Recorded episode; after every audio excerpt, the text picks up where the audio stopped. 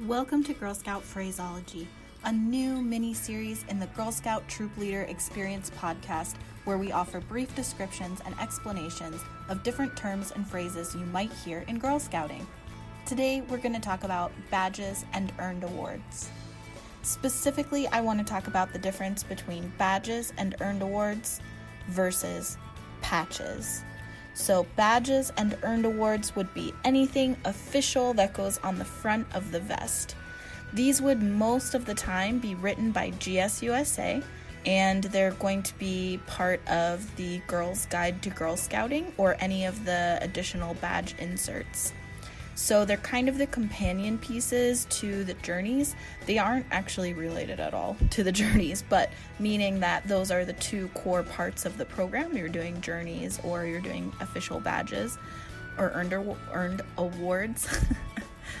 also, the difference between badges and earned awards, I mean, they're synonymous, but there's also other kinds of earned awards. You could also earn pins. So each level has the safety award, each level has the My Promise, My Faith pins. Those are earned awards. The cookie pin, that's an earned award. The summit pin, that's an earned award. So all of those are official as well. So badges and earned awards. Badges are a type of earned award, but sometimes they're just referred to as awards or earned awards because it can also include pins. Um, these are usually skill building oriented, uh, not necessarily the pins, I guess, but a little bit. But the badges are usually skill building. So there's a billion different categories for badges, and we'll dive into those on future episodes of Girl Scout phraseology. But basically, it's going to be anything from STEM to different life skills, could be cooking or financial literacy, writing, um, social skills like making friends and all those kinds of things. So those are all different types, examples of different categories. Uh, outdoors, um, anyways, you get it.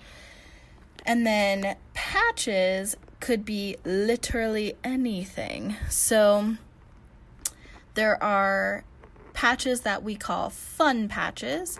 These are sold either by GSUSA or your local Girl Scout Council at your council shop and um, they go on the back of the vest. So basically, it's not official program. There's no pre-written requirements or steps to fulfill the patch.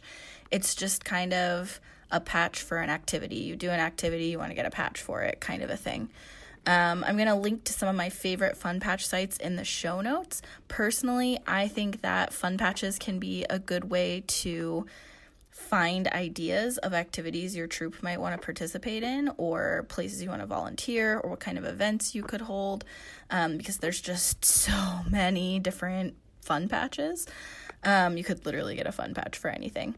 There's also participation patches which sometimes people use those somewhat interchangeably like um, a participation patch would be more like if you go to an event or you go to, let's say, a national park or a state park or whatever, any kind of local attraction that has like a gift shop, if they sell patches in there, you could get a patch and put it on the Girl Scout uniform if you were there with your Girl Scout, obviously. Um, but it has to go on the back. And the, those don't have to be, none of those actually have to be obtained as a troop. Any girl can put any patch or badge on her uniform. Obviously, badges and earned awards would have to be earned, but girls can earn them on their own. Whereas patches, um, any girl who participates in any activity could get fun patches and put them on the back of the vest as long as they go on the back. So that's kind of how that works. You can have custom fun patches made. So, again, I'm going to link to some of my favorite fun patch distributors outside of just the Girl Scout Council shop, um, the third party patch makers um, they you can make custom ones through them. You could get a fun patch made from anywhere. So if you know people or if you personally embroider and you want to like make patches, you could do that and make fun patches. You just can't um, put Girl Scouts on them and sell them, or you can't go to another vendor and have them put Girl Scouts on them and then sell them to you.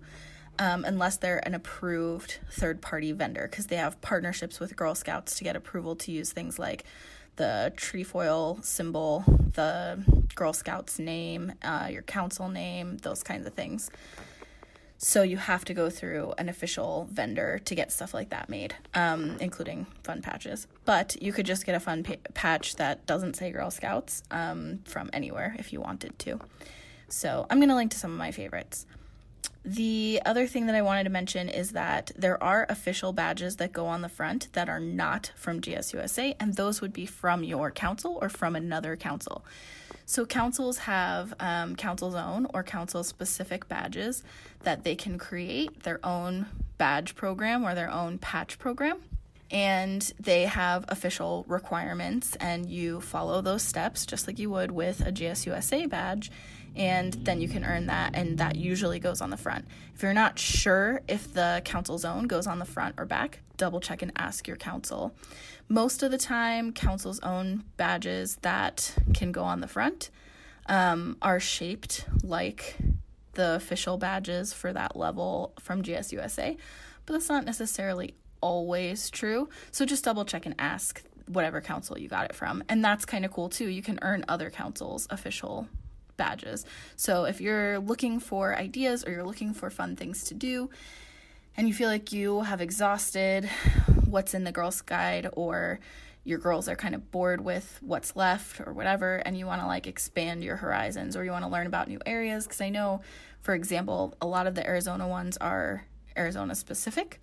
Um, that doesn't mean you couldn't earn them from another council. It just means that like girls would be learning about Arizona history or Arizona culture and that would be, you know, the steps required to earn the badge. So you could earn badges like that for every council and learn about all different places. Or if your family is like traveling to a different state over the summer, you could definitely see what council's own badges are available for whatever that area is and see if they have badges or patches that you could participate in um, with your girl while you're on your little family trip. If you're traveling with your girls out of state as like a troop, you could do the same thing take a look at the council's own for where you're going and see if there's anything that's area specific that might be fun for them to earn.